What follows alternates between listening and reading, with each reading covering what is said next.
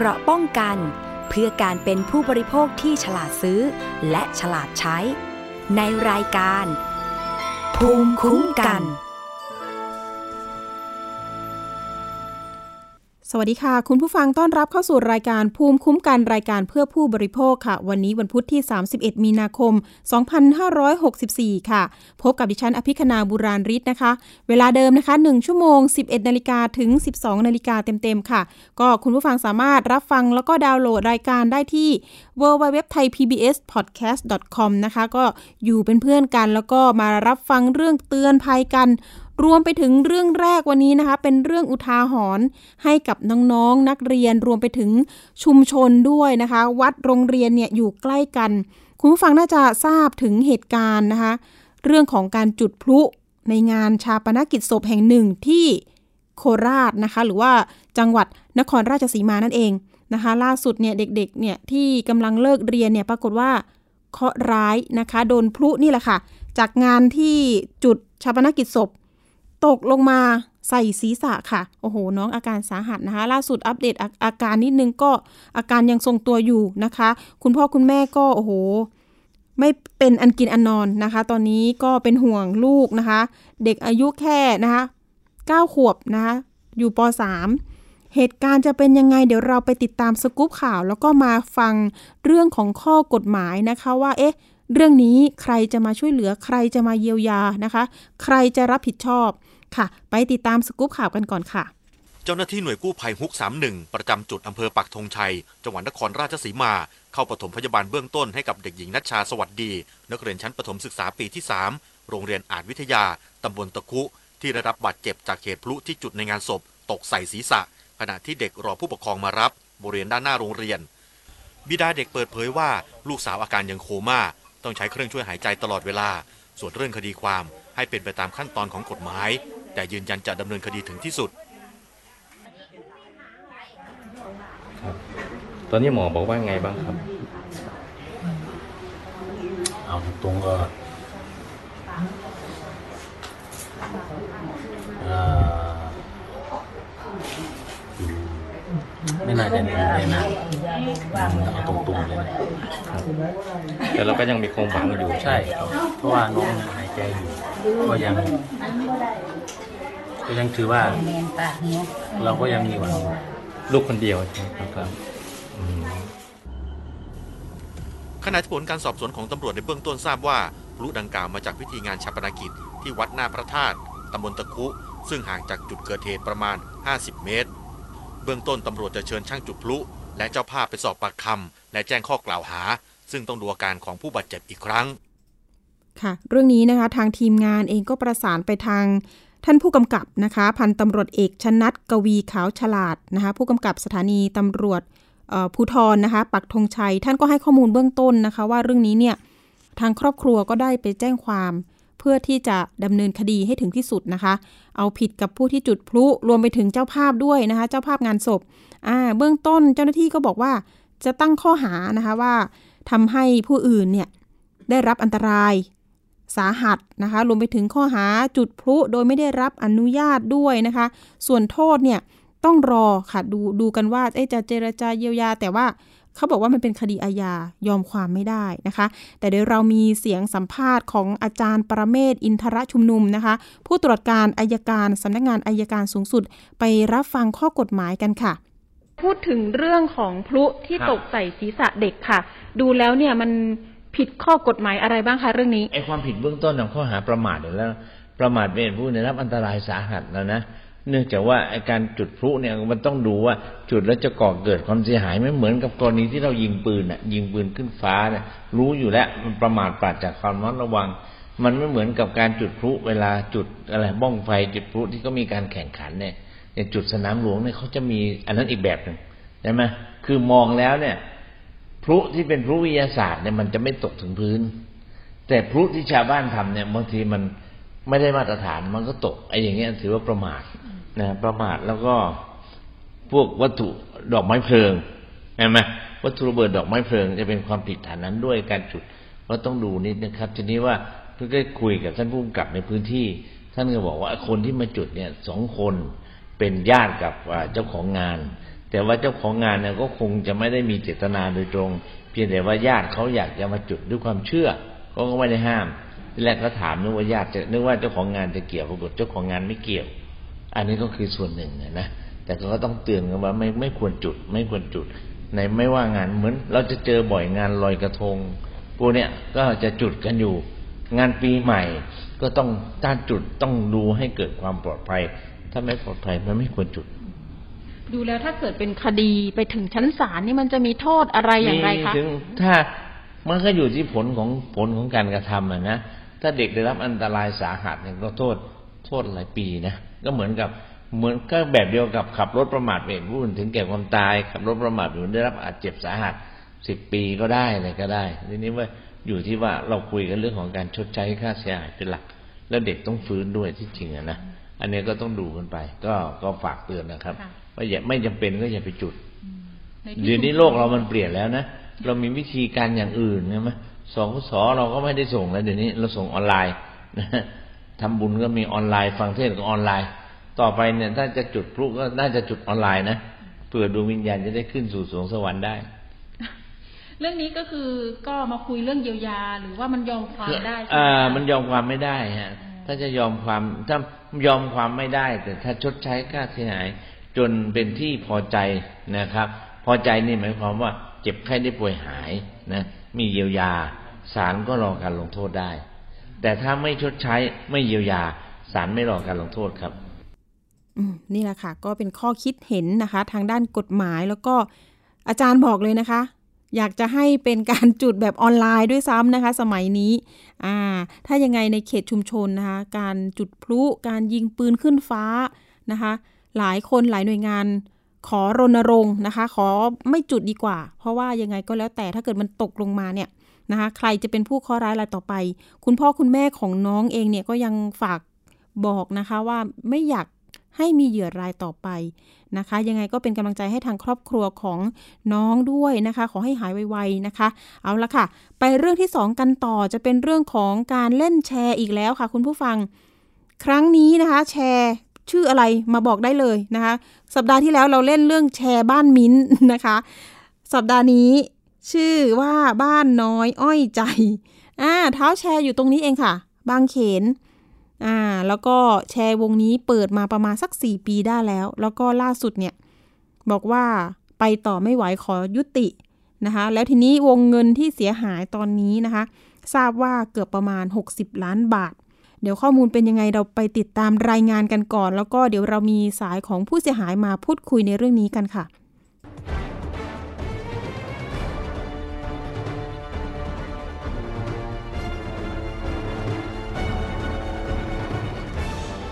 ตัวแทนผู้เสียหายจากแชร์บ้านน้อยอ้อยใจ ยื่นเรื่องร้องเรียนต่อกระทรวงยุติธรรม โดยมีนายสามารถเจนชัยจิตวณิชผู้ช่วยรัฐมนตรีประจำกระทรวงยุติธรรม มารับเรื่อง เบื้องต้นกลุ่มผู้เสียหายต้องการขอให้ช่วยประสานไปยังเจ้าหน้าที่ที่เกี่ยวข้อง เร่งตรวจสอบเท้าแชร์รายนี้หนึ่งในผู้เสียหายเปิดเผยว่าได้เล่นแชร์กับบ้านน้อยอ้อยใจมากว่า 2 ปี โดยมีเพื่อนชักชวน ก่อนเข้ามาติดตามความเคลื่อนไหวของเท้าแชร์ทาง Facebook ซึ่งเปิดมาประมาณ 4 ปี นอกจากนี้ยังมีผู้เสียหายอีกจำนวนมาก ที่รู้จักบ้านแชร์ผ่านทางออนไลน์ มีการชักชวนให้เล่นแชร์แบบออมเงินออมทอง และเล่นแชร์เปียกินดอกเบี้ย พบสมาชิกกว่า 100 คน ผู้เสียหายยกตัวอย่างการออมเงินที่จะได้ทั้งเงินต้นและดอกเบี้ย เช่น โอนเงินต้นขั้นต่ำ40,000 บาท รอผลกำไร 7 วัน ได้ดอกเบี้ย 400 บาท หรือรอ 14 วัน จะได้ดอกเบี้ย 800 บาท หรือรอ 7 สัปดาห์ 49 วัน จะได้รับดอกเบี้ย 2,800 บาทนอกจากนี้ยังมีการลงทุนอีกหลากหลายรูปแบบที่อ้างว่านำเงินมาฝากไว้กับบ้านแชร์แห่งนี้ จะได้ดอกเบี้ยดีกว่าธนาคาร ต่อมาเมื่อวันที่ 3 ถึงวันที่ 5 ตุลาคมปี 63 เท้าแชร์ประกาศเปิดระดมทุน ก่อนประกาศยุติการเล่นแชร์ในช่วงกลางดึกของวันที่ 5 ผู้เสียหายตั้งข้อสังเกตว่าเงินที่ลูกแชร์โอนไปยังเท้าแชร์ หากรวมกันแล้วอาจมากกว่า 50 ล้านบาท หลังจากนั้นผู้เสียหายจึงเข้าแจ้งความไว้ที่สถานีตำรวจนครบาลบางเขน ต่อมาในเดือนพฤศจิกายนปี 63 ได้ส่งเรื่องต่อไปยังกองบังคับการปราบปรามการกระทำความผิดเกี่ยวกับอาชญากรรมทางเศรษฐกิจ หรือบกปอสเสร็จแล้วพอสี่ทุ่มของวันที่ห้าเขาก็ประกาศหน้าเฟซบุ๊กของไอ้บ้านน้อยอ้อยใจเลยว่าอขอยุติการเดินวงในวันนั้น เพราะหลังจากนั้นทุกคนก็ตกใจเพราะเฮ้ยก็เพิ่งส่งเงินไปเมื่อเช้านี่เอง แล้วแล้วทำไมถึงมาปิดตอนนี้อะไรเงี้ยคือตอนเนี้ยเราเรื่องมันเกิดตั้งแต่ วันที่ 5 ตุลาปี 63 ผ่านมาเนี่ยประมาณ 5 เดือนล้วแต่คดีมันยังไม่คืบหน้า ยังไม่มีการออกหมายจับ มีการเรียกคู่กรณีเนี่ย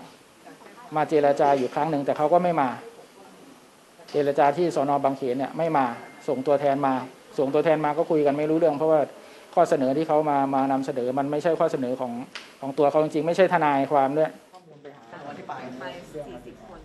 ทางด้านผู้ช่วยรัฐมนตรีประจำกระทรวงยุติธรรมกล่าวว่าจะรับคำร้องทุกข์และเร่งรัดไปยังเจ้าหน้าที่ตำรวจ เพื่อให้เป็นไปตามกระบวนการยุติธรรมอย่างรวดเร็ว ที่รับข้อมูลจากผู้เสียหายนั้นเนี่ยเขาบอกว่าเนื่องจากผู้เสียหายมีจำนวนมาก แล้วก็มียอดความเสียหายเกินเกณฑ์ที่โรงพักจะดำเนินการได้โรงพักจึงส่งไปให้ปอสซึ่งวันนี้ถ้าปอสดำเนินการแล้วนะครับ เราก็จะเร่งรัดให้ปอสดำเนินการตามกระบวนการให้ครบถ้วน ไม่ว่าจะเป็นเรื่องของการออกหมายจับ การติดตามเส้นทางการเงิน การประสานอย่างสำนักงานป้องกันและปราบปรามการฟอกเงิน เพื่อติดตามทรัพย์สินมาคืนให้กับผู้เสียหาย ตรงนี้จะต้องทำคู่ขนานกันครับ ที่ผ่านมาการประชุมคณะกรรมการศูนย์ปฏิบัติการป้องกันและปราบปรามการกระทำความผิดเกี่ยวกับการช่อโกงประชาชน ในลักษณะแชร์ลูกโซ่ มีการติดตามความคืบหน้า เรื่องแชร์โกฟาเธอร์ หรือแชร์ทองคำโดยทางศูนย์ยุติธรรมสร้างสุขได้รวบรวมเอกสารหลักฐานของผู้เสียหาย รวม 89 คนจาก 400 คน มูลค่าความเสียหาย 116 ล้านบาท โดยจะส่งต่อไปยังกรมสอบสวนคดีพิเศษหรือ DSI เพื่อพิจารณาตั้งเรื่องสืบสวนอีกครั้ง ว่าจะเข้าข่ายเป็นคดีพิเศษได้หรือไม่ เนื่องจากความเสียหาย เกิน 100 ล้านบาท หากประชาชนพบการลงทุนที่ได้รับผลตอบแทนสูง ฝากเตือนให้ตั้งข้อสังเกตว่าอาจจะเป็นแชร์ลูกโซ่ หรืออาจเข้าข่ายหลอกลวง อภิคณาบุราริศไทย PBS รายงาน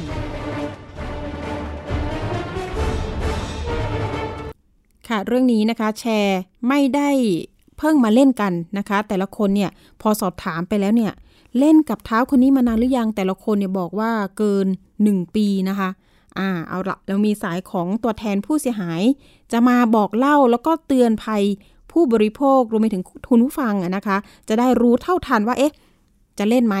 จะยังไงดีนะคะ เอาละค่ะ เรามีสายของคุณบีนะคะ ตัวแทนผู้เสียหาย สวัสดีค่ะ คุณบีคะค่ะ สวัสดีค่ะ ค่ะ คุณบีเริ่มต้นเลย จะถามว่าความเสียหายคุณบีเนี่ย เราเอาเงินไปลงเนี่ย ประมาณเท่าไหร่ เล่นเท่าไหร่ ค่ะอ่าถ้าตอนนี้นะคะ ยอดรวมความเสียหายก็ประมาณเก้าแสนแปดหมื่นบาทค่ะโอ้ค่ะอ่าค่ะ เริ่มเล่นเนี่ยก็ตามที่แพ็กเกจที่พี่เคยแจ้งไว้ก็คืออ่าหนึ่งมือนะคะเขาเรียกเป็นหนึ่งมือสี่หมื่นบาทค่ะหนึ่งมือก็คือสี่หมื่นบาทเนาะแล้วก็ได้ผลใช่ค่ะกำไรนี่คือยังไงเอ่ย รอบเจ็ดวันนะคะสี่หมื่นบาทต่อรอบเจ็ดวันก็คือสี่ร้อยบาทค่ะอืมค่ะ แล้วก็ทิ้งไว้ค่ะทุกเจ็ดวันนะคะ ก็คุณบีก็จะรอได้นานเพิ่มไหมขึ้นเรื่อยๆก็จะรอทีหนึ่งประมาณสี่สิบเก้าวันนะคะอ๋อเจ็ดสัปดาห์ค่ะ ก็จะเป็นสองพันแปดร้อยบาท ใช่ค่ะค่ะ ก็จะได้กำไรในส่วนของดอกเบี้ย เป็นใช่ค่ะดอกเบี้ย2,800บาท แต่รอก็คือเดือนกว่าๆใช่ไหมคะอ่าประมาณสี่สิบเก้าวันใช่ค่ะ เกือบสองเดือนมคือคือเราเล่นแพ็กเกจนี้แพ็กเกจเดียวไหมหรือว่ามีแบบอื่นด้วยอ่าเมื่อก่อนเล่นออมทองค่ะอ๋ออ่าหลังๆมานี่ก็ก็จะเล่นแบบออมเงิน แต่ว่าเล่นก็พอเราเห็นว่าเราได้ดอกเบี้ยจริงตามที่อ่าตัวตัวเท้าแชร์เสนอมาเนี่ย เราก็เพิ่ม จากสี่หมื่นเนี่ย เราก็เพิ่มเป็นแปดหมื่นแสนสองอย่างเงี้ยค่ะ ขึ้นไปเรื่อยๆ ทบสี่หมื่นนะคะอืมอ่ารอบหนึ่งก็จะเล่นทีหนึ่งก็จะเยอะ เพราะว่าเราเห็นว่าเราได้ผลตอบแทนจริงๆอย่างเงี้ยค่ะ ตามที่เขาชักชวนค่ะอ๋อก็คือจากสี่หมื่นเป็นสี่หมื่นก็คือเป็นแปดไปอย่างนี้เลย อืมค่ะ เป็นหนึ่งแสนสองหมื่นบาทค่ะ ก็อัพขึ้นไปเลเวลไปตามที่เขาชักชวนนะคะค่ะ แล้วเราออมทองเป็นยังไงคะ คุณบี ออมทองก็เขาก็จะเสนอมาว่า อ่า ให้ลงเงินเท่านี้ อย่างเงี้ยค่ะ เขาจะส่งทองสองบาท หรือหนึ่งบาทแล้วแต่เขาเสนอมานะคะ ก็จะส่งเงินเข้าไปเรื่อยๆอย่างเงี้ยค่ะเหมือนฝากเงินเรื่อยๆพอครบกำหนดแพ็กเกจเขาก็บอกว่าเขาจะส่งทองมาให้ประมาณเนี้ยค่ะ ค่ะ ก็คือแล้วแต่น้ำหนักของของสร้อยทอง แต่ละครั้งใช่ค่ะเขาก็จะกำหนดว่าเอ่อรอบนี้ทองหนึ่งบาทใช่ค่ะแล้วเราก็อใช่อค่ะมไปเรื่อยใช่ค่ะๆอ่า แต่ออมทองนี่โกงด้วยไหมคะ ออมทองนี่อ่าช่วงหลังมาผู้เสียหายไม่ค่อย ไม่ค่อยสนใจอืนะคะมใช่ค่ะ ก็ส่วนมากมาก็จะเขาเรียกออมเงิน มาเป็นออมเงินใช่ค่ะ ค่ะ ออมเงินนี่มีกี่ประเภทกี่อย่าง ก็อย่างเดียวนี่แหละค่ะ ตามแพ็กเกจเนี่ยแหอ่าละค่ะตามแพ็กเกจนี้เลย ค่ะ คือค่ะสี่หมื่นก็แต่ละได้ท่านค่ะใช่ค่ะอันได้นี้สี่ร้อยบาทต่อรอบต่อรอบสิบวันค่ะ แต่ละเป็นท่านมาตรเนี่ยฐานไม่ได้เล่นแค่สี่หมื่นบาทนะคะ ก็คือจะลงลงเยอะ เพราะว่าตัวเท้าเนี่ยทำให้เราเห็นว่าเขามั่นคงนะ ลงทุนแล้วได้ผลตอบแทนคืนแน่นอนอย่างเงี้ยค่ะค่ะ อ่าสี่หมื่นบาทเนี่ยต่อหนึ่งมือบางท่านเล่นสิบมือก็จะเป็นสี่แสนบาทอย่างเงี้ยค่ะ ก็จะคูณอืมสี่หมื่นเข้าไปประมาณนั้นค่ะ ค่ะ อย่างเก้าแสนกว่าบาทนี่คือเรียกว่ากี่มือคะคุณบี ก็หลายหลายมือนะคะ ก็ก็นับไม่ถ้พวอนดีตัวเท้าเนี่ยเขาจะเปิด เปิดเอ่อเรื่อยๆจะชักชวนเรื่อยๆอืนะคะมก็จะ ก็จะไม่ใช่รอบเดียว ก็จะหลายครั้งนะคะมันถึงมูลค่าสูงถึงประมาณเก้าแสนกว่าบาทนะคะอืมคุณบีรู้จักเขาทางไหนคะเนี่ย ทาง Facebook ค่ะอืมออนไลน์ก็คือ เริ่มแรกเนี่ยเอ่อเขาเขาเป็นแม่ค้าขายแบรนด์เนมนะคะดิฉันก็เป็นลูกค้าอ๋อค่ะ ขายกระเป๋าแบรนด์เนมก่อนใช่ไหมใช่ค่ะเท้าใช่ค่ะ ขายกระเป๋าแบรนด์เนม ขายนาฬิกาแบรนด์เนม ทุกสิ่งทุกอย่างเป็นอืมแบรนด์เนมประมาณเนี้ยค่ะอ๋อแล้วตอนแล้วก็ตอนแรกมาชักชวนยังไงอะเริ่มจากขายนั้นเสร็จแล้วเขเขมาก็ชวนโพสต์ยังหไงน้า Facebook เลยโพสต์หน้า Facebook ว่าทำแชร์นะ อะไรประมาณอ๋อเนี้ยค่ะอ่าลงลงเท่านี้ได้ผลกำไรเท่านี้ตามที่ตามที่แจ้งไปก็คือลงสี่หมื่นครบเจ็ดวันรับเงินคืนสี่หมื่นสี่ร้อยบาทอะไรประมาณเนี้ยค่ะ ก็คืออมโพสต์หน้า Facebook เลยอ๋อขนาดนั้นเลย นะ แล้วเราก็ใช่ค่ะไปใช่ไปดูแล้วมันมันมันน่าเชื่อถือยังไงคะ ถึงได้ลงเงินไป ก็ก็เห็นที่บอกก็ก็เห็นโปรไฟล์ที่บอกว่าก็มีบ้านหลังใหญ่อืมมีรถ มีกิจการให้ค่ะเห็นอย่างนี้ยค่ะ ก็อ๋อก็ทำให้เราน่าเชื่อถือค่ะ ค่ะ ก็อืมก็คือตอนแรกที่ที่ที่ที่ตัวเท้าโพสต์เนี่ยเรายังยังไม่สนใจแต่เราก็ดูอยู่ พอเห็นเนี่ย พอเขา มีท่านท่านก่อนหน้าเรามาลงทุนแล้วได้ผลกำไรเขาก็จะโพสต์สลิปที่เขาโอน เข้าไปให้แต่ละท่านว่ามันได้จริงได้จริงได้จริง ก็ทำให้เราเริ่มเชื่อขึ้นมาเรื่อยๆก็ถึงได้ลงตามตามท่านที่เล่นก่อนหน้านะคะเป็นหน้าม้าหรือเปล่า แต่ก็มีค่ะได้อยู่จริงได้จริงค่ะ ได้จริงอืมได้จริงค่ะ ก็เราเราก็แอบถามกันเขาก็บอกว่าได้จริงอะไรประมาณนั้นค่ะค่ะเราก็มั่นใจ จริง ๆ แต่ละคนนี้ก็ไม่ได้รู้จักกันมาก่อนเลยใช่ไหมคะ ไม่ค่ะไม่ค่ะอ๋อไม่ค่ะ ไม่ไม่รู้จักกันก็คือผ่านผ่านทางออนไลน์นั่นแหละค่ะ ค่ะ เห็นว่ามีหลาย ๆ จังหวัดเลยใช่ไหมคะ ผู้เสียใช่หายค่ะอะค่ะก็ประมาณทั่วประเทศใช่ค่ะโอ้โหแล้วทีนี้เนี่ย คุณบีเนี่ยลงเงินไปปุ๊บเนี่ยมันมันก็คือได้มา ได้มานี่มันค่ะได้เฉพาะ เอ๊ะ เงินดอกเบี้ย ใช่ไหมหรือว่ามันได้ค่ะยังไงทั้งต้นทั้งต้นและดอกเบี้ยโอนมาพร้อมกันเลยค่ะอ๋อณช่วงแรกนะคะ ช่วงไหนที่เริ่มไม่จ่ายคะหรือว่าแบบจ่ายแค่ก็ดอกเบี้ยอะไรเงี้ย ช่วงไม่จ่ายเลยก็คือวันที่ห้าตุลาคมเลยค่ะอ๋อที่ค่ะเขาประกาศว่าไปต่อไม่ได้ค่ะ ก่อนหน้านั้นสองสามวันก็จะมีการระดมทุนค่ะอืมก็จะประกาศถ้าเหมือนกับเขาก็จะจำจำไว้ว่าอ่าผู้เสียหายท่านเนี้ยเคยเล่นแบบนี้ เขาก็จะมีการโทรโทรเข้ามา โทรโดยผ่านทางออนไลน์นั่นแหละค่ะว่าสนใจไหมอะไรประมาณนั้นนะคะอืมเดี๋ยวจะลงทุนซื้อ กระเป๋าแบรนด์เนมอะไรอย่างเงี้ยค่ะ มาค่ะขายอะไรอย่างเงี้ย เราก็สนใจแล้วก็โอเค ก็ในเมื่อตัวเท้ามีตัวตนจริงอย่างเงี้ย เราก็ลงเพิ่มเรื่อยๆจนจนกลายเป็นยอดยอดสูงนะคะอืมคือเก้าแสนเนี่ย เราเราไม่ได้ลงตูมทีเดียวใช่ไหม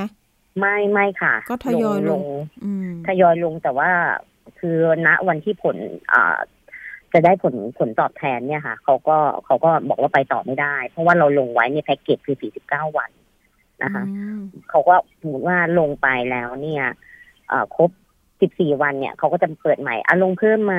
วันนี้มีเปิดเพิ่มอีกนะ เราก็ลงไปเรื่อยๆทั้งที่อันเก่านี่ยังไม่ได้ อันใหม่เราก็ลงเพิ่มเข้าไป มันก็เลยกลายเป็นยอดค่ะเกือบล้านเนี่ยค่ะอ๋อแต่ละคนก็คล้ายๆ กันใช่ไหมผู้เสียหายประมาณนั้นใช่ค่ะอืมใช่ค่ะ ทีนี้พอวันที่ห้ากลางดึกมาบอกไปต่อไม่ไหว อันนี้เขาอ้างยังไงคะเหตุผล ก็เอ่อช่วงเช้าก็ปกติเขาก็เหมือนกับว่าให้ให้ส่งเงินเข้าไปเหมือนเดิมค่ะแล้วก็เอ๊ะตอนช่วงหัวค่ำเนี่ย ฉันเขาจะต้องจ่ายปันผลอืมตามวงที่ที่แต่ละผู้เสียหายแต่ละท่านเนี่ยลงไว้ เห็นเงียบก็ผู้เสียหายก็ตามตามในในออนไลน์ Facebook นะคะค่ะช่วงสี่ทุ่มนะคะสิบ ยี่สิบสองนาฬิกาของวันที่ห้าตุลาคมก็เขาก็ประกาศว่าไปต่อไม่ได้ ขอยุติการเดินวงทุกทุกอย่างค่ะค่ะ ดูแล้วน่าเชื่อไหมคะว่าเขาไปต่อไม่ไหวจริง หรือว่าไม่ค่ะมีอะไรอยู่เบื้องหลัง ก็ไม่ทราบเรื่องเบื้องหลังยังไงเขาก็ให้เหตุผล แค่ว่าเขาใช้จ่ายเงินอย่างอื่นไปหมดแล้วอืมไม่มีเงินที่จะคืนให้กับผู้เสียหายค่ะ แรกๆก็บอกว่าขอเวลานะคะค่ะขอเวลาจะหาเงินมาทยอยชดใช้ให้ค่ะ หลังจากนั้นก็เงียบไปติดต่อไม่ได้ค่ะ ค่ะ ตอนนี้คดีเนาะแจ้งไว้ที่ปอสแล้วก็รวมไปถึง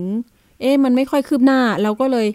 ไปกันที่กระทรวงยุติธรรม ตอนนี้พอจะใช่ค่ะกระเตื้องขึ้นมาบ้างไหมคะ คุณบีเป็นยังไงก็บ้างตอนนี้ทางทางทางทางปอสก็ดำเนินการออกหมายเรียกตัวผู้เสียหายอ่าผู้ต้องหาเนี่ยออกมานะคะอ่าตัวสาวแชร์ค่ะ ก็หลังจากนั้นก็เลยยังยังไม่ทราบ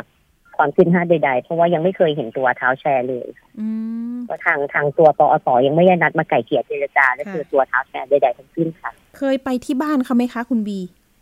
ไม่เคยค่ะ ไม่เคยเลยค่ะเออ มีใครใช่ค่ะที่เคยไปบ้าง เห็นว่ามีเพื่อนสนิทเขาก็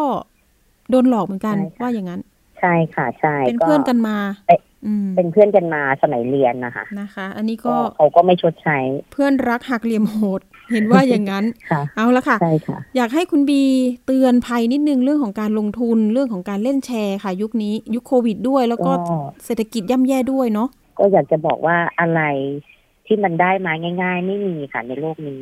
ต้องทำงานอย่างเดียวเท่านั้นจริง ๆ ค่ะค่ะ ตอนนี้คุณบีก็คือ หันไปทำอาชีพอะไรยังไง ตอนนี้ประกอบอาชีพอะไรคะปกติก็มีอาชีพอยู่แล้วนะคะค่ะอ่า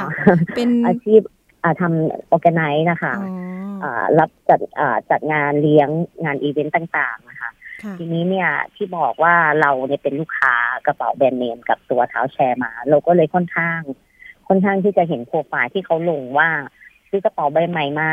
มซื้อรถคันใหม่เอ่อเขาก็โพสต์ที่บ้านบ้านนี่ก็จะเป็นค่ะเป็นบ้านหลังใหญ่หรูหราหรูหราเห็นอย่างนั้นอยู่เรื่อยๆค่ะอ๋อแล้วก็ก็คือ ก็อยากจะเตือนทุกท่านว่าบางทีเราเราเรา เราเชื่อในในสิ่งที่เขานำเสนอค่ะทางในออนไลภาพน์ลัมากษณ์ไม่ได้อืมใช่ค่ะ ใช่ค่ะเอาละค่ะ ก็เดี๋ยวเป็นกำลังใจให้แล้วก็ติดตามคดีกันอีกครั้งหนึ่งเนาะแล้วก็มาอัปเดตกันหลังไม้ได้นะคะ คุณบีค่ะเดี๋ยวยังมีแชร์บ้านอื่นอีกค่ะ ที่ร้องเรียนเข้ามาเรื่อยๆนะคะ ที่จังหวัดอยุธยาเดี๋ยวมีการรวมตัวกันครั้งใหญ่ นะคะ เดี๋ยวดิฉันนี่แหละค่ะ จะไปติดตามอีกนะคะ บ้านแชร์อีกแล้ว เอาละค่ะ เดี๋ยวยังไงติดตามคดีนี้กันต่อค่ะ คุณบี วันนี้ขอบคุณที่มาเตือนภัยกันนะคะ สวัสดีค่ะสวัสดีค่ะค่ะ ยังมีบ้านแชร์ที่อยุธยานะคะ อันนั้นก็ความเสียหายเป็น 10 ล้านเหมือนกันเอ่อลักษณะเนี่ยมีการโพสต์นะคะ ว่าตัวเองเนี่ยร่ำรวยอ่าอย่างที่คุณบีบอกว่าอย่าไปเชื่อในส่วนของภาพลักษณ์ตรงนี้ แล้วก็เตือนใจตัวเองนะคะ เอาละค่ะ ไม่มีอะไรที่ได้มาง่าย ๆนะคะ คุณผู้ฟัง เรื่องต่อไปกันดีกว่า เรื่องนี้เตือนภัยนะคะ หลอกส่งของเก็บเงินปลายทาง ทั้งๆทที่เราไม่ได้สั่งค่ะ อันนี้เนี่ยทางตำรวจสปอสตรก็มีการทำคลิปเตือนภัยออกมานะคะ เพื่อที่จะเป็นอุทาหรณ์แล้วก็เตือนการสั่งซื้อสินค้ารวมไปถึงอะไม่ได้สั่ง ไม่ได้สั่งก็ไม่ต้องจ่ายเงินนะคะ อย่าไปจ่าย เอาละค่ะ ไปติดตามสกู๊ปกันก่อนค่ะ ผมครับ สั่งอะไรเนี่ย มันมีเก็บเงินปลายทางครับ เท่าไหร่พี่400ครับ สี่ร้อยหนึ่งสองสามสี่โอเคพี่ มึงสั่งอะไรมาอีก อ่าสี่ร้อยจ่ายมาเลย อะไรเหรอ กูไม่ได้สั่ง เฮ้ย ไม่ได้สั่งได้ไงวะเขามาส่งของเมื่อกี้เก็บเงินปลายทางเนี่ย กูไม่ได้สั่ง คุณสองคนตกเป็นเหยื่อแล้วครับ คลิปวิดีโอนี้ถูกโพสต์ผ่านเพจศูนย์ปราบปรามอาชญากรรมทางเทคโนโลยีสารสนเทศ สำนักงานตำรวจแห่งชาติ หรือสปอส เมื่อวันศุกร์ที่ 26 มีนาคมที่ผ่านมา เพื่อเตือนภัยประชาชนถึงพฤติกรรมมิจฉาชีพ ที่ใช้กลอุบายส่งพัสดุมาให้ ทั้งที่ผู้รับไม่ได้สั่งของ แล้วแอบอ้างเก็บเงินปลายทาง นี่เป็นภัยสังคมอีกรูปแบบหนึ่งที่เกิดขึ้นมาหลายปีแล้ว และยังคงเกิดขึ้นต่อเนื่อง ซึ่งผู้เสียหายบางส่วนแจ้งเบาะแสมายังตำรวจสปอส ผู้เสียหายหลายคนโพสต์ผ่าน Facebook ว่ามิจฉาชีพจะส่งพัสดุมาให้ทั้งที่ไม่ได้มีการสั่งของ เมื่อมีผู้อื่นรับพัสดุแทนแล้วไม่ได้ตรวจสอบ ก็จะแอบอ้างเก็บเงินปลายทางราคาสูง ไม่คุ้มค่ากับสินค้า ที่มีคุณภาพต่ำและราคาถูก บางครั้งมิจฉาชีพก็อ้างเหตุผลจำเป็น ด้วยการแนบกระดาษข้อความมาในกล่องพัสดุ เช่น หาเงินยังชีพ หาเงินเรียนหรือญาติป่วย ไม่แน่ชัดว่านี่เป็นการกระทำเพื่อจูงใจ ให้ผู้เสียหายเกิดความสงสารไม่แจ้งความหรือไม่ จึงประชาสัมพันธ์เตือนภัยให้ผู้ที่รับพัสดุแทนผู้อื่น และมีการเก็บเงินปลายทาง ควรตรวจสอบกับเจ้าตัวให้แน่ชัดก่อนว่ามีการสั่งของจริงหรือไม่ ส่วนท่านใดที่เสียหายไปแล้ว สามารถแจ้งเบาะแสหรือปรึกษาแนวทางการดำเนินคดีได้ที่ สายด่วนตำรวจสปอส โทร 1599 หรือ Facebook Page PCT Police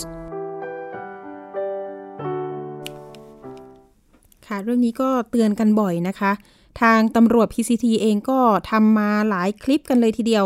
ไม่เฉพาะเรื่องของอะสั่งของนะคะเขาเรียกว่าอะไรนะ สั่ง ไม่ได้ส่ง ส่งไม่ได้สั่งนะคะ เรื่องนี้นะคะพลตำรวจโทดำรงศักดิ์กิติประพัฒรองผู้บัญชาการตำรวจแห่งชาติ หรือว่าท่านเป็นผอศูนย์สปอสตรนะคะ ศูนย์ปราบปรามอาชญากรรมทางเทคโนโลยีสารสนเทศ ของสำนักงานตำรวจแห่งชาตินั่นเองนะคะก็ย้ำเตือนนะคะย้ำไม่พอนะคะพูดพูดไปอย่างนี้อาจจะลืมนะคะการผลิตคลิปเนี่ย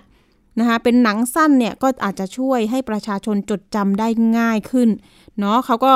ย้ำนะคะ การปราบปรามอาชญากรรมทางเทคโนโลยีเนี่ยเป็นนโยบายสำคัญของทางพลเอกประยุทธ์จันโอชานะคะนายกรัฐมนตรี ซึ่งศูนย์ PCT หรือว่าตอรอเนี่ยให้ความสำคัญทั้งด้านเรื่องการปราบปราม แล้วก็สร้างภูมิคุ้มกันให้กับประชาชน โดยการผลิตคลิปนะคลิปนะคะท่านผู้ชม ท่านผู้ฟังเตือนภัย เช่น คลิปรู้ทันแชร์ลูกโซ่นะคะ รู้ลึกพนันออนไลน์ ภัยใกล้ตัว นะคะ อันนี้เขาเอาดารา เอ๊ดาราไหมติ๊กบิ๊กบราเธอร์เนี่ยดาราไหมคะนะคะ มาเป็นพรีเซนเตอร์ในเรื่องของพนันออนไลน์นะคะ ก็เหมือนกับเอาชีวิตจริงมาสะท้อนนิดนึงนะคะทั้งทั้งที่เจ้าตัวเองเขาก็ยอมรับเลยค่ะว่าโอ้เนี่ยครั้งหนึ่งเขาหลงผิดไปติดพนันออนไลน์ จนกระทั่งเป็นหนี้สิน แล้วก็นำพามาถึงครอบครัวที่เกิดปัญหากันนะคะ แล้วก็ชีวิตครอบครัวแตกแยก อันนี้คุณติ๊กบิ๊กบราเธอร์เขาก็ อยากให้เนี่ยตัวเองอะ่ะเป็นอุทาหรณ์ในเรื่องของอะอย่าไปใกล้เลยอย่าไปเล่นเลยพนันออนไลน์นะคะ อันนี้ไปดูกันได้แล้วก็เรื่องของการลงทุนแค่ 100 บาทจะได้เงินหลักล้านเนี่ยมันไม่มีอยู่จริงว่าอย่างนั้นนะคะ แล้วก็ 3 กระบวนการเขาเรียกว่า 3 กระบวนยุทธสกัดหยุด การโจรกรรมข้อมูลออนไลน์ แล้วก็ภัยใกล้ตัวระวังเงินหายหมดบัญชีนะคะ แล้วก็คลิปล่าสุดที่เราได้นำเสนอไปเมื่อสักครู่นะคะ สั่งไม่ได้ส่งส่งไม่ได้สั่ง ซึ่งเป็นการหลอกให้ซื้อสินค้าออนไลน์ โดยสามารถเข้าไปดูได้ที่ Facebook Pack นะคะ แล้วก็ YouTube at police นะคะ PCD ขออภัย YouTube at PCT police นะคะ แล้วก็จะมีการผลิตคลิปเตือนนะคะทุกเดือนเพื่อให้ทันต่อรูปแบบของอาชญากรรมที่เปลี่ยนแปลงตลอดเวลา หากพบพฤติกรรมดังกล่าวนะคะ สามารถโทรแจ้งเบาะแสได้ที่สายด่วนตร1599 ตลอด 24 ชั่วโมงนะคะ หรือว่าเป็นสายตรงนะคะศูนย์ PCT 0818663000 นะคะ เบอร์สุดท้ายนี้เฉพาะเวลาราชการค่ะคุณผู้ชมคุณผู้ฟัง นะคะ มีเรื่องที่เราอยากปรึกษานี่โทรไปได้เลยว่าเอ๊ะเข้าขายไหมอย่าเพิ่งจ่ายเงินนะคะ เอาละค่ะ ไปเรื่องต่อไปกันเลย เรื่องนี้นะคะเป็นเรื่องของการที่บริการประชาชนอย่างเช่นอายการสูงสุดนะคะ ก็ล่าสุดเลยเนี่ยเปิดระบบดิจิตอลเพื่อให้ประชาชนนั้นเข้าถึงกระบวนการยุติธรรม รวมไปถึงวันที่ 1 เมษายนนี้นะคะสำนักงานอายการสูงสุดก็โหอายุครบ 128 ปีนะคะ ก็มีการปรับปรุงโครงสร้างเพื่อมุ่งสู่การเป็นองค์กรดิจิทัลนะคะ เป็นอย่างไรไปติดตามจากรายงานค่ะสำนักงานอายการสูงสุดเป็นหนึ่งในองค์กรหลักด้านกระบวนการยุติธรรมของประเทศ อำนาจหน้าที่ของพนักงานอายการ มีมาตั้งแต่สมัยกรุงศรีอยุธยา เรียกว่ายกกระบัด จากพศ 2436 มาจนถึงปัจจุบัน รวม 128 ปี และในวันที่ 1 เมษายนนี้ เป็นวันครบรอบการก่อตั้งองค์กรอายการโดยนายวงสกุลกิติพรมวงศ์อายการสูงสุดเปิดเผยว่า ภารกิจของสำนักงานอายการสูงสุดมีหลักๆ 3 ด้าน คือ การอำนวยความยุติธรรมทางอาญา การรักษาผลประโยชน์ของรัฐ การคุ้มครองสิทธิและช่วยเหลือทางกฎหมายแก่ประชาชน ปัจจุบันจัดตั้งให้มีสำนักงานคุ้มครองสิทธิ์ทุกจังหวัดทั่วประเทศเพื่อทำงานเชิงรุก และให้ประชาชนเข้าถึงได้สะดวก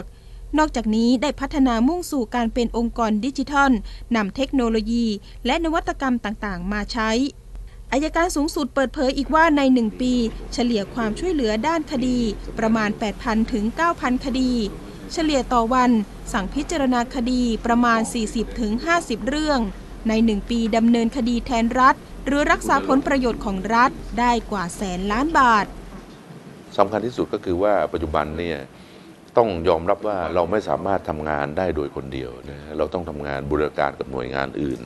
ในคดีสำคัญสำคัญในช่วงปีที่ผ่านมาเนี่ยนะอย่างที่กล่าวแล้วก็คือมีกรณีเหตุการณ์ยิงที่โคราชนะครับ อันเนี้ยเราเข้าไปตั้งช่วยในเรื่องของอำนวยความสะดวกให้กับประชาชนนะฮะขณะเดียวกันเนี่ยในการทำงานของเจ้าหน้าที่ของรัฐนะเราก็มีส่วนช่วยเหลือในการเข้าไปให้คำปรึกษาในทางคดีนะฮะ จนคดีสำเร็จนะหรือไม่อย่างอีกคดีหนึ่งเนี่ยที่เกิดขึ้นเร็วๆนี้ในกรณีที่ปล้นที่จังหวัดลบบุรีนะครับไอการเราก็เข้าไปมีส่วนร่วมนะให้คำปรึกษาแล้วก็ดำเนินการ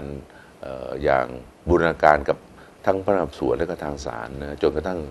สุดท้ายเนี่ยศาลก็มีคำพิพากษาได้เร็วนะครับ ในส่วนกลางเอง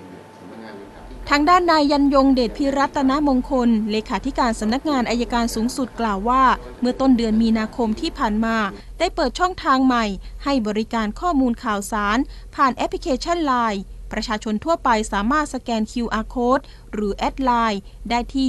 @oath นอกจากนี้ยังเข้ากับยุค New Normal รวมไปถึงลดการสัมผัส โดยเฉพาะช่วงไวรัสโควิด -19 แพร่ระบาด ผมก็อยากจะเชิญชวนให้ทุกท่านนะครับ ที่ได้ทราบและต้องการจะติดตามข้อมูลข่าวสาร เรื่องงานที่สำนักงานสุดได้ทำเนี่ยนะฮะสามารถเข้ามาเป็นเพื่อนในไลน์ของสำนักงานเอการสุดได้นะครับ ส่วนนโยบายในอนาคตที่สำนักงานสุดกำหนดเป็นเป้าหมายหลัก และจะต้องเดินต่อไป คือการทำให้องค์กรเอัยการเนี่ยเป็นองค์กรดิจิทัลนะครับ ทางด้านหม่อมหลวงสุภกิจจรูนโรธเลขาธิการสถาบันนิติวัตรเปิดเผยว่าตำรากฎหมายจากต่างประเทศเหล่านี้ได้รวบรวมเนื้อหาคดีตัวอย่าง และเป็นมาตรฐานสากล เพื่อเพิ่มประสิทธิภาพ ในการบังคับใช้กฎหมาย และการคุ้มครองสังคม จึงมีการจัดตั้งสถาบันวิจัย เพื่อการพัฒนาสอบสวนดำเนินคดี สถาบันการอบรมการว่าความชั้นสูง สถาบันฝึกอบรมการสอบสวนชั้นสูง สำนักงานอายการสูงสุดยังเป็นองค์กรนำการใช้กฎหมาย เพื่อรักษาความยุติธรรมให้กับประชาชนและสังคม อภิคณาบุราริไทย PBS รายงานค่ะที่อายการสูงสุด หรือว่าสำนักงานอายการสูงสุดเนี่ยก็คือตั้งอยู่ที่ศูนย์ราชการอาคาร A นะคะชั้น2เอ่อเขาเปิดให้ นะคะ walk in เข้าไปปรึกษาทางกฎหมายได้นะคะ แต่ว่าตอนนี้เนี่ยสถานการณ์โควิด -19 ก็ยังไม่ค่อยจะดีขึ้นเนาะอ่าก็มี 7 ช่องทางในการที่ประชาชนสามารถติดต่อได้นะคะ ทางออนไลน์อ่าเจ็ดช่องทางเนี่ยรับบริการให้คำปรึกษากฎหมายนะคะแก่ประชาชนทั่วประเทศ ผ่านระบบอิเล็กทรอนิกส์สแกน QR code นะคะเพื่อรับชมวิดีโอสาธิตการใช้งาน ก็จะมี www ago.go.th นะคะ แล้วก็อีเมลเนี่ยมันจะมีบาร์โค้ดให้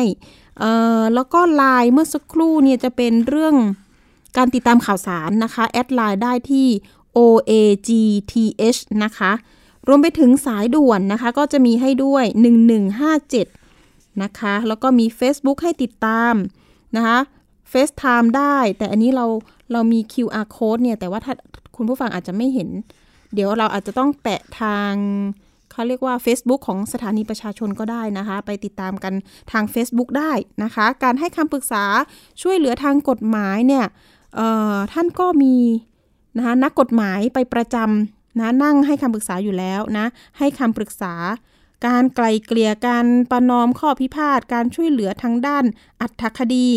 ขอให้ตั้งทนายความอาสาและการเผยแพร่ความรู้ทางกฎหมายแก่ประชาชน เพื่อลดภาระค่าใช้จ่ายในการเดินทางด้วยนะคะ ลดความเสี่ยงต่อการแพร่ระบาดของเชื้อไวรัสโควิด -19 ด้วย รวมถึงเป็นการเว้นระยะห่างทางสังคมนะคะ ควรให้คำปรึกษาทางโทรศัพท์ว่าอย่างนั้นนะคะ อันนี้ก็เป็นยุคโควิดที่ยังยังเเขาเรียกว่ากาดอย่าเพิ่งตกนะคะ ประชาชนที่มีความประสงค์ จะขอพบพนักงานอายการนะคะให้พนักงานอายการพิจารณาตามความจำเป็นแล้วก็เหมาะสมโดยต้องมีการตรวจวัดอุณหภูมิ ตั้งจุดบริการแอลกอฮอล์เจล แล้วก็สวมหน้ากากอนามัยตลอดเวลานะคะอ่าอันนี้ก็เป็นที่พึ่งหนึ่งที่เป็นองค์กรหนึ่งบางคนอาจจะไม่ทราบ เพราะว่า ที่แต่ละจังหวัดเนี่ยเขาจะมีทางสำนักงานอายการเนี่ยอยู่ประจำจังหวัดอยู่แล้ว บางทีเนี่ยไม่ได้อยู่ในสารกลางอาจจะอยู่ใกล้ ๆก็ได้นะคะ อันนี้จะแยกส่วนกับทางศูนย์ดำรงธรรมจังหวัดนะนิติกรจังหวัด อันนี้ก็จะเป็นขององค์กรอายการเลยอ่าก็ไปปรึกษาฟรีกันได้นะคะ เขาบอกว่ายินดีให้บริการประชาชนนะคะ หรือว่ามีข้อสงสัยยังไงก็โทรไปที่สายด่วน 1157 นะคะ คุณผู้ฟัง อ่าอันนี้เอามาฝากกันแล้วก็ถ้าเกิดว่าใครมีปัญหาปรึกษาข้อกฎหมายก็เชิญได้เลยนะคะ นอกจากนี้ดิฉันยังมีอีกเรื่องหนึ่งปิดท้ายนิดนึงเนาะเรื่องของการเตือนภัยโรแมนต์แกมตอนนี้มาอีกแล้วอ่าตอนนี้เนี่ยที่มาเตือนกันเพราะว่าล่าสุดเนี่ยทางทีมงานได้รับเรื่องมา 3 เคสแล้วค่ะ คุณผู้ฟัง เป็นเรื่องการหลอกให้โอนเงิน หลอกให้หลงรักทางออนไลน์ สมมุติ เราเล่น Facebook ใช่ไหมคะ มันจะมีภาพของชาวต่างชาติเนี่ยมา add ขอเป็นเพื่อนนะคะ หญิงคนนี้นี่ก็รับ add add ปุ๊บมีการทักทายมานะคะที่รัก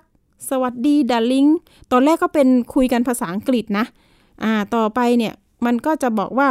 เดี๋ยวจะแปลไปนะคะใช้ translate แปล ปรากฏว่าก็อะเชิงจีบ ก็เหมือนมาจีบเรานะคะ ไปไปมามาก็คือมุกเดิม แต่มุกเดิมที่เราอยากเตือนภัยกันเนี่ย ปรากฏว่าเคสล่าสุดนะคะอ้างว่าจะส่งของมาให้นะคะทรัพย์สินเงินทองเป็นของขวัญนนะคะทีนี้ของส่งมาแล้วสินค้าติดอยู่ที่สนามบินบ้างนะคะบริษัทขนส่งบ้าง ต้องเสียภาษี ต้องเอาไปจ่ายสัมภาระต้องนั่นนี่โน่นโอ้โห ปรากฏว่า มีผู้เสียหายนะคะ โอนเงินไป รวมรวม4 0 0แสนบาท นะคะ โอ้โห เชื่อได้อย่างไร อันนี้มีคนหลายคำถาม ถามมาแบบนี้ว่าเชื่อได้ยังไงนะคะ ปรากฏว่าบัญชีต่างๆที่ให้โอนเงินเนี่ยก็เป็นบัญชีของคนไทยนี่แหละนะตอนนี้ก็คือเป็นคดีกันอยู่นะคะ ว่าจะสามารถติดตามตัวคนที่หลอกลวงได้หรือเปล่านะคะ ตอนนี้ไปแจ้งที่ตำรวจไซเบอร์เรียบร้อยแล้ว นะคะ มีประมาณ 3 คนนะคะ ผู้เสียหายแต่ก็คือต่างกรรมต่างวาระนะคะรายแรกอยู่สุพรรณบุรี4 0 0แสนกว่าบาท รายที่ 2 อยู่ที่สมุทรสงครามอขออภัย สมุทรสาครอันนี้7 0 0แสนบาท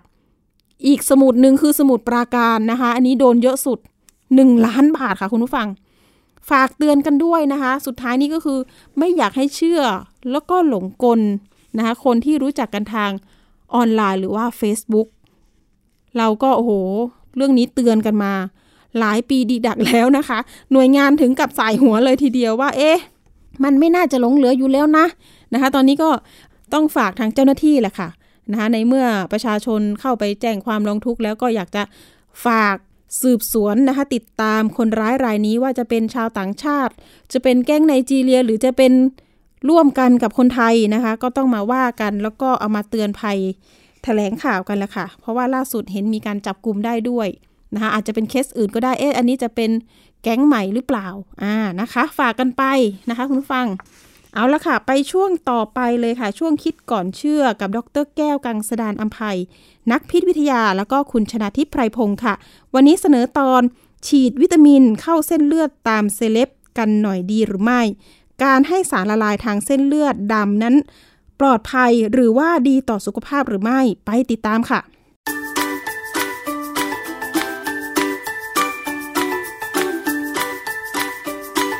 ช่วงคิดก่อนเชื่อ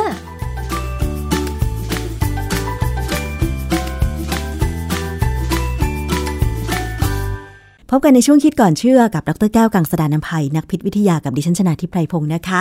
วันนี้มาคุยกันเกี่ยวกับเรื่องของวิตามินค่ะ เป็นสารที่จำเป็นกับร่างกายนะคะ โดยปกติแล้วเราได้รับวิตามินจากการกิน โดยเฉพาะจากพืชผักผลไม้ใช่ไหมคะ แต่ทีนี้ต่อมาค่ะ ก็มีผลิตภัณฑ์ต่างๆ เกิดขึ้น ด้วยความหวังว่าจะได้รับวิตามินเข้าสู่ร่างกายได้ง่ายและสะดวกยิ่งขึ้น มีความต้องการวิตามินเข้าสู่ร่างกายด้วยวิธีที่เร็วกว่านั้นก็คือการฉีด จะสังเกตเห็นว่าตอนนี้นะคะอาจจะมีโฆษณาที่เกี่ยวข้องกับสถานเสริมความงามที่ออกมาให้ข้อมูล หรือว่าเชิญชวนให้เราเนี่ยนะคะ ไปนำวิตามินเข้าสู่ร่างกายด้วยการฉีดเข้าเส้นเลือดดำเหตุผลอะไร เขาถึงมีวิธีการแบบนี้ แล้วมันส่งผลดีผลเสียกับผู้ที่จะไปรับบริการหรือไม่ ต้องมาฟังงานวิจัยจากอาจารย์แก้วค่ะ คือการฉีดวิตามินเข้าเส้นเลือดเนี่ยมันเร็วนะฮะคือถ้าเรากินเข้าไปเนี่ย มันต้องไปผ่านการดูดซึม ไปตับจากนั้นตับถึงจะกระจายเข้าเลือด ไปยังส่วนต่างๆของร่างกาย แต่ว่าถ้าเราฉีดเนี่ยมันเข้าเส้นเลือดเลย แล้วก็จะไวมาก เพียงแต่ว่าเออเวลาเราเราฉีดเนี่ย เราสามารถเลือกได้ด้วยว่าจะเอาวิตามินตัวไหน ซึ่งก็ขึ้นกับความเชื่อนะฮะว่าเขาอาจจะคิดว่าวิตามินตัวนี้ช่วยทำให้ขาว วิตามินกลุ่มนี้หรือตัวนี้ช่วยทำให้สดชื่นขึ้น เพราะว่าอย่างบางคนเนี่ยเขาทำงานหนักๆเนี่ยหามรุ่งหามค่ำเนี่ย ก็อยากได้วิตามินที่หมอบอกว่าฉีดเข้าไปเถอะฉีดแล้วจะเหมือนกับเป็นการรีจูวินเนตคือทำให้สดชื่นขึ้นมา เป็นเรื่องที่ว่าไปแล้วอันตรายนะ คือการเจาะให้เส้นเลือดเป็นรูเนี่ย ถือว่าเป็นอันตราย เป็นความเสี่ยง การกินวิตามินเนี่ยนะคะ มันเข้าสู่ร่างกายของเราด้วยกระบวนการอะไรคะเออดูดซึมผ่านผนังเซลล์ผนังลำไส้ ซึ่งมีเซลล์เรียงกันอยู่ ก็หลายชั้นอยู่นะฮะผ่านเข้าไปแล้วกว่าจะไปถึงเส้นเลือดฝอย จากเส้นเลือดฝอยก็ไปถึงเส้นเลือดใหญ่ ซึ่งวิ่งไปตับ จากลำไส้เล็กเนี่ยจะไปตับก่อน เพราะฉะนั้นเนี่ยใช้เวลาพอสมควรแหละนะฮะแต่ถ้าเราฉีดเนี่ยหมายความว่า เข้าไปปล่อยตรงเลยเหมือนกับซึ่งอันนี้เข้าเส้นเลือดดำนะไม่เหมือนวัคซีนนะวัคซีนเนี่ยเรามักจะฉีดเข้ากล้ามเนื้อ แล้วค่อยไปเส้นเลือดฝอยไปเส้นเลือดใหญ่ แต่เข้าเส้นเลือดดำเนี่ยไปทันทีเลยนะฮะซึ่งก็ได้ผลในบางกรณีที่ว่าอย่างบางคนเขาเพียอย่างนักกีฬาเนี่ยบางทีเขาต้องฉีดวิตามินหรือเกลือแร่เข้าโดยตรง ซึ่งอันนั้นอันตราย แต่ว่าเขาคิดว่าเขาคุ้มเขาก็ทำนะฮะคราวนี้ในกรณีของคนทั่วไปเนี่ยอยู่ๆก็ไปฉีดวิตามินเนี่ย ในอเมริกาเนี่ยนะมันก็จะมีอิทธิพลอย่างหนึ่งจากหนังจากละครพวกละครซีรีส์ต่างๆ เนี่ยนะซึ่งถ้ามันเป็นหนังหรือละครที่โด่งดังเนี่ยคนก็จะทำตามตัวละคร เรื่องของการฉีดวิตามินเข้าเส้นเลือดเนี่ยก็มีละครซีรีส์ชุดหนึ่งชื่อนิปทัก ซึ่งเข้าใจว่าเป็นชื่อของของตัวละครในในซีรีส์เนี่ยนะฮะฉายประมาณประมาณตั้งแต่ปี 2008 ซึ่งก็ยังฉายได้ตั้งหลายตอน มันมีอยู่ตอนหนึ่งซีซั่นห้าหรือว่าช่วงปีที่ห้าเนี่ย ตอนที่เจ็ดมีตัวละครตัวหนึ่งชื่อแบรดดี้คูเปอร์เนี่ยเป็นผู้ชาย เขาแนะนำให้กับหวานใจของเขาชื่อชอนแบ็กดัมบาร่าซึ่งก็เป็นผู้ชาย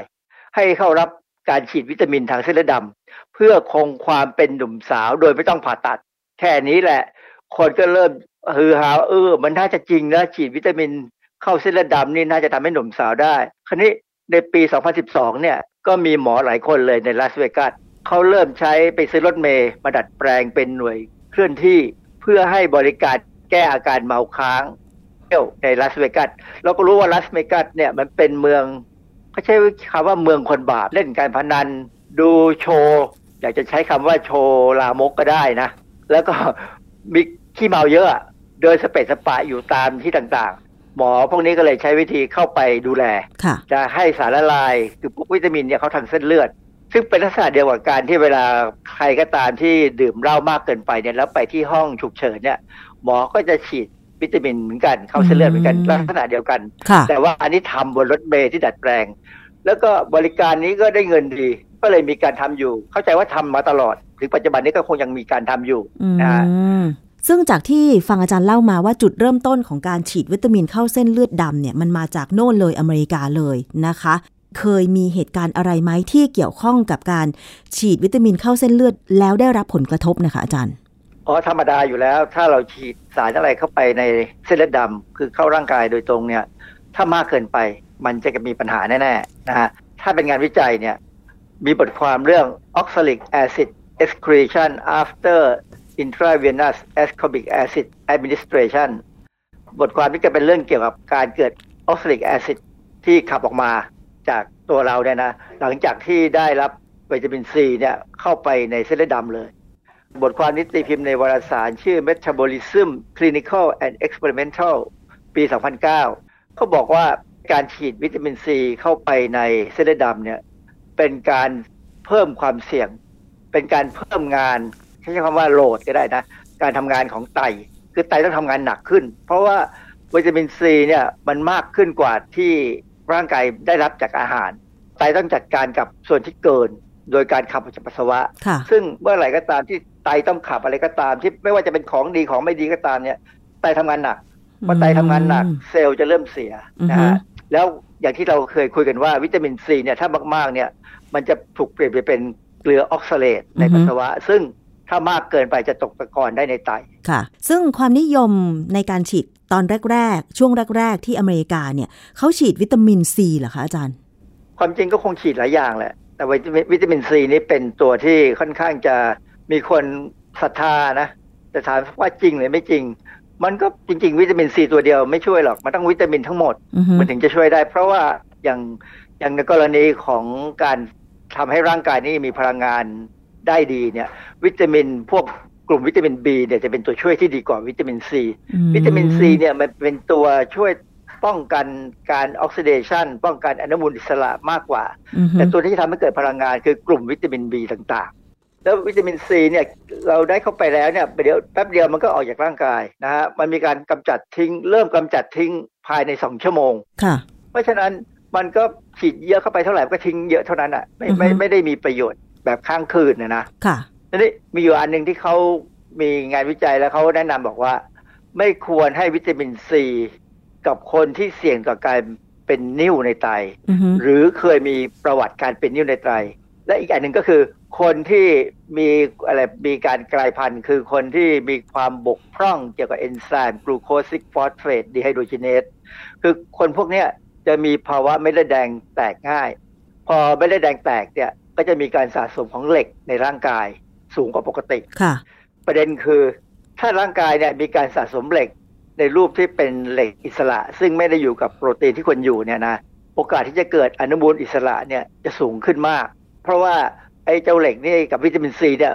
มันกลายเป็นจะพร้อมใจกันไปช่วยในกระบวนการสร้างอนุมูลอิสระ ที่เราเรียกว่า Fenton reactionนะอันนี้เป็นเรื่องที่มีงานตีพิมพ์ในบทความชื่อ Phase 1 Clinical Trial of IV ascorbic acid in advanced malignancy เขาพูดถึงการศึกษาวิตามินซีเกี่ยวกับการเกิดมะเร็งมะเร็งมะเร็งนันซีเนี่ยคือการกระจายตัวของมะเร็งนะในวารสาร Annal of Oncology ปี 2008 เขาได้กล่าวว่าจากการที่สารละลายวิตามินซีเนี่ยมีผลเพิ่มการขับปัสสาวะนะคือใครได้วิตามินซีสูงๆเข้าไปเนี่ยเออมันจะเกิดมีเหมือนกับมีพวกสารละลายในเลือดสูงขึ้นกว่าเดิมเนี่ย จะมีแรงดันออสโมติกที่ทำให้ต้องปัสสาวะอือฮึค่ะเออมันจะมันจะก่อปัญหามากเลยในคนที่ขับปัสสาวะลำบาก มีคนบางคนเนี่ยมีอาการเราเรียกว่าแอนนูเลียแอนนูเลียคือร่างกายขับปัสสาวะได้น้อยลง หรือบางคนที่เป็นคนที่ขาดน้ำเช่น อาจจะออกกำลังกายหรืออาจจะอยู่ในที่ร้อนมากๆเนี่ยนะพวกนี้จะมีภาวะเลือดข้างในปอดค่ะบวมน้ำภาวะการสูบฉีดเลือดออกจากหัวใจต่อนาทีเนี่ยลดลง เพราะฉะนั้น ถ้าเลือดเราน้อยลงเนี่ยก็มีปัญหานะค่ะดังนั้นเนี่ยจะเห็นว่าการฉีดวิตามินซีเข้าไปในร่างกายโดยไม่ได้มีการตรวจร่างกายก่อนว่า มีความผิดปกติไหม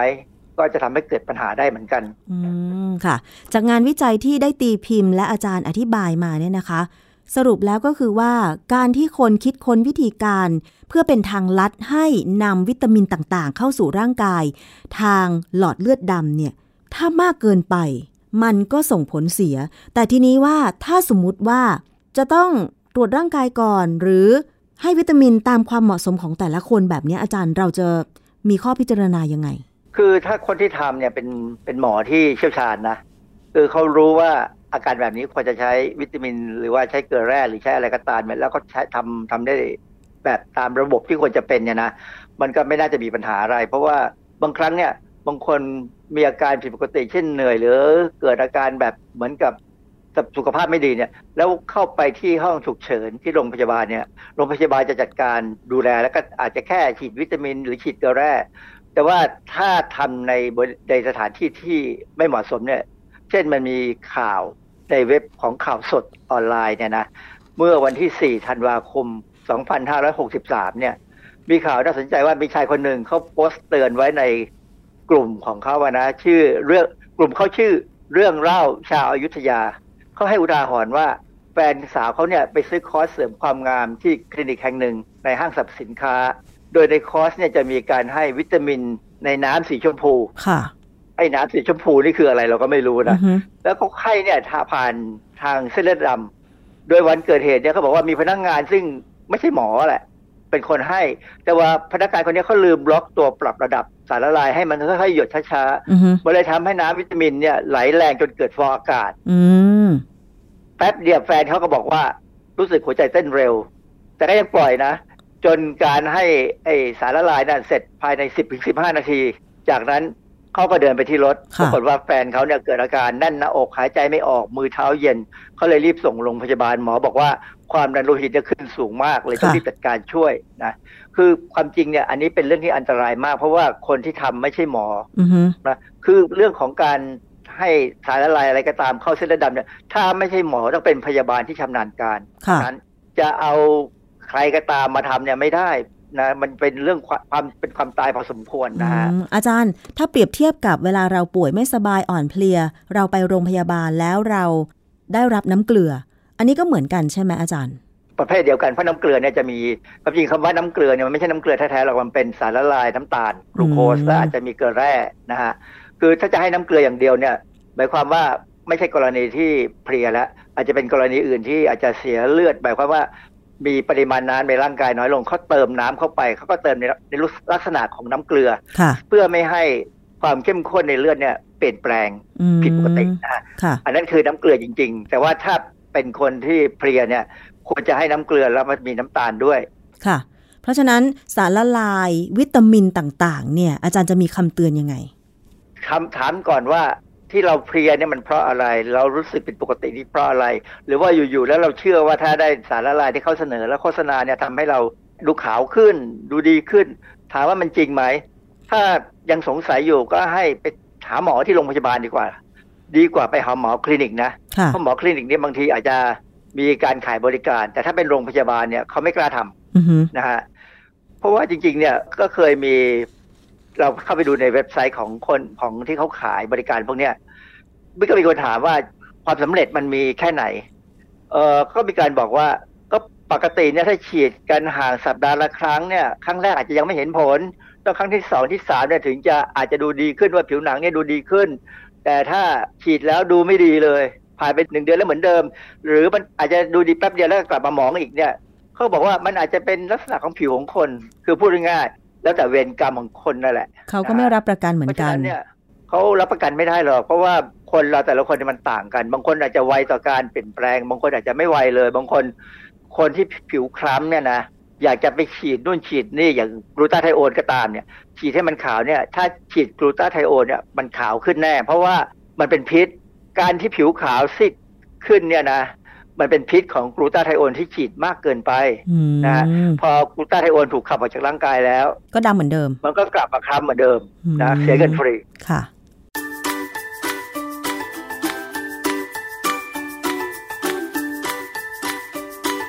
ช่วงคิดก่อนเชื่อ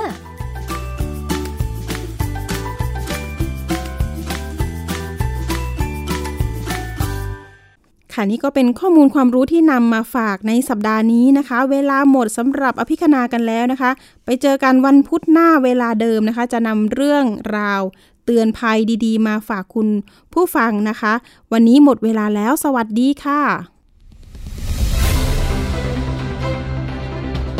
ติดตามรายการได้ที่ www.thaipbspodcast.com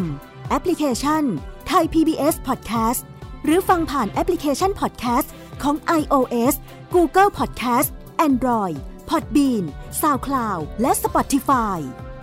ติดตามความเคลื่อนไหวของรายการและแสดงความคิดเห็น โดยกดถูกใจที่ facebook.com/thaipbspodcast